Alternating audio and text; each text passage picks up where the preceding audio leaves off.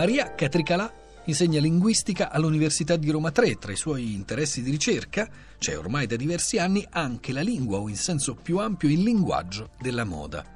Proprio il linguaggio della moda si intitola un suo contributo nel volume Lingua e Identità, a cura di Pietro Trifone, mentre Global Fashion, Spazi, linguaggi e comunicazione della moda senza luogo si intitola il volume che ha scritto più di recente con Michele Rack ed è stato pubblicato da Mondadori. Maria Catricalà è stata intervistata per noi da Cristina Faloci.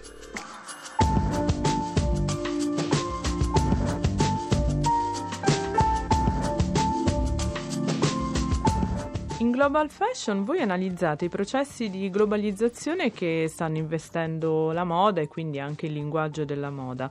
Ma quali sono le fonti principali per indagare storicamente la lingua della moda dalle origini fino a oggi? Rispetto alle fonti nella storia della moda dobbiamo distinguere tre fasi principali.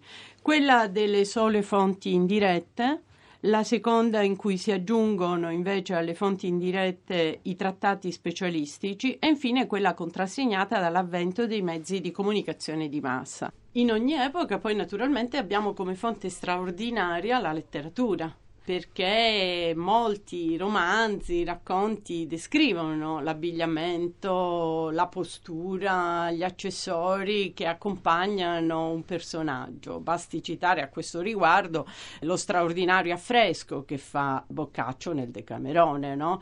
dove abbiamo accessori tipo la schiavina che caratterizza i pellegrini eh, versus la giubba o il farsetto che erano proprio propri di altre categorie sociali, di quelle più elevate, o mercanti o i nobili, perché il farsetto viene proprio da farcire, no? era imbottito, quindi si sovrapponeva alla camicia per poter sembrare anche dal punto di vista della postura ancora più eh, importanti, avere un certo status sociale veniva ad essere evidente in questo modo.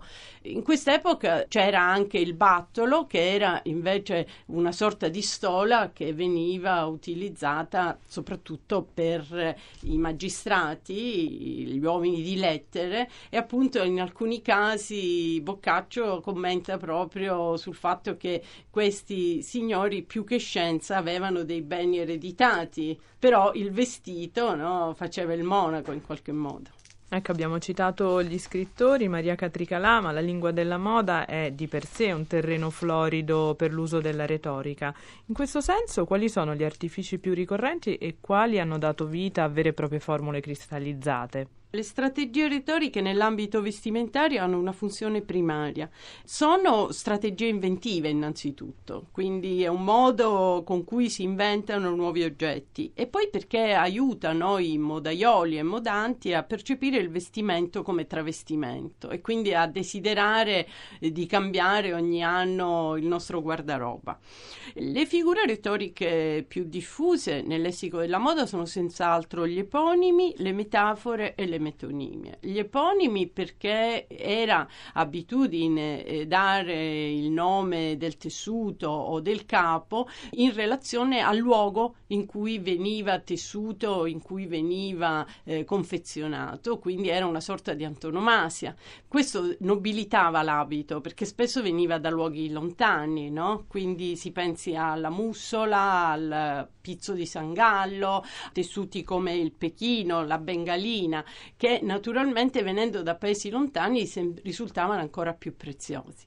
Gli eponimi possono anche essere connessi a personaggi famosi, si pensi al Montgomery, si pensi alla cravatta alla Robespierre, quindi sono sempre collegati a una sorta di icona che li caratterizza nell'immaginario collettivo. Un'altra strategia molto interessante è quella delle metafore, quindi la trasformazione dell'oggetto perché è collocato in un ambiente differente, no? in analogia con il mondo della natura, la gonna a tulipano, la manica a calla. Eh, ci sono varie forme di associazione tra la forma dell'abito, il taglio e l'oggetto che non è sempre eh, naturale, può essere anche un oggetto, un artefatto, pensiamo ai vestiti clessidra, alla gonna lampadario. Eh, la fantasia degli stilisti da questo punto di vista non ha limite. Infine ci sono eh, molte forme metonimiche che chiaramente eh, sono relative per esempio al fruscio, no? Il frufru è un tessuto che appunto evoca l'aspetto sonoro, oppure il famoso rayon che era il raggio di sole, era un tessuto in realtà, appunto il rayon francese raggio di sole che evocava la lucentezza della seta artificiale di primo Novecento.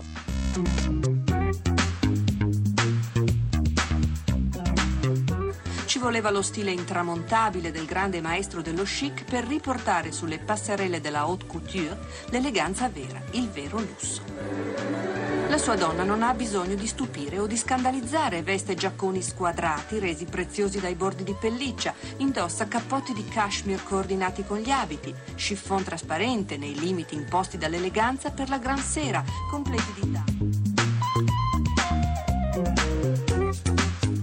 Parlare o scrivere di moda, forse più di altri ambiti, ha sempre significato esporsi a influenze straniere, anche linguistiche.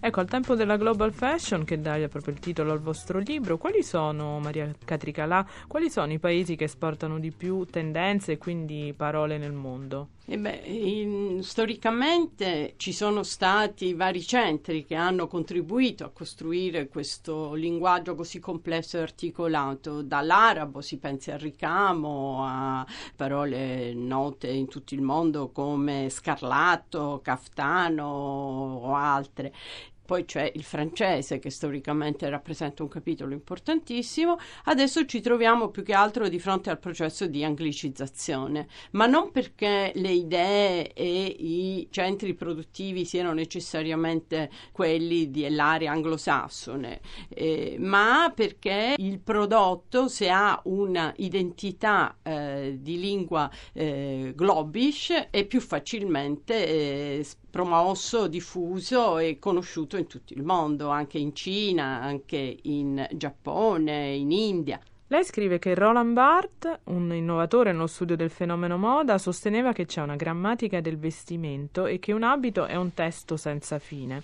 È ancora vero questo dopo 50 anni, secondo lei, o la globalizzazione in qualche modo ha un po' appiattito tutto? Eh, Roland Barthes ha trovato il modo di decodificare il codice vestimentario e quindi ha dato un contributo importantissimo nel processo di comprensione eh, di messaggi che noi possiamo trasmettere attraverso l'habitus, soprattutto attraverso i media. Quindi da questo punto di vista il suo discorso risulta tuttora attualissimo. I mezzi di comunicazione di massa contribuiscono a creare un'immagine, una rappresentazione simbolica dell'abito. Per loro il blu fa primavera, il tubino nero è un must che dobbiamo tutti avere nel nostro guardaroba roba, però in effetti questi sono nonsense che eh, vengono decodificati proprio grazie alla possibilità che abbiamo oggi di comprendere il fatto che l'abito è uno strumento di comunicazione ed è un strumento sociale. La grammatica a cui si riferiva Roland Barthes è oggi scombinata da certi punti di vista, perché è chiaro che i fenomeni di contatto, di interferenza si fanno sempre più frequenti, eh, lo dimostrano neologismi come George, maxi pochette, l'afro-eleganza, cioè di queste parole che non sono parole macedonia che combinano anche lingue diverse e che provocano un certo disorientamento in chi cerca di eh, decodificare il, la valenza semiotica dell'abito, perché l'abito decontestualizzato, l'abito combinato con altri elementi che appartengono ad altre culture, diventa una lingua morta che è difficile decodificare.